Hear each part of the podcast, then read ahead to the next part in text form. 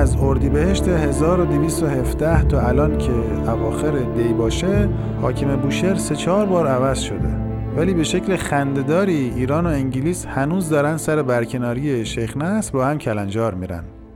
اینجا یه شخصیت خیلی مهم و عجیب وارد ماجرا میشه.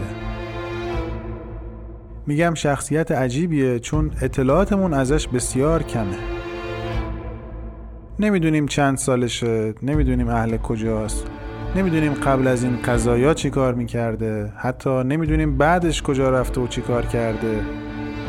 چیزی که میدونیم اینه که با حضور چند ماهش مسیر تاریخ رو عوض کرده.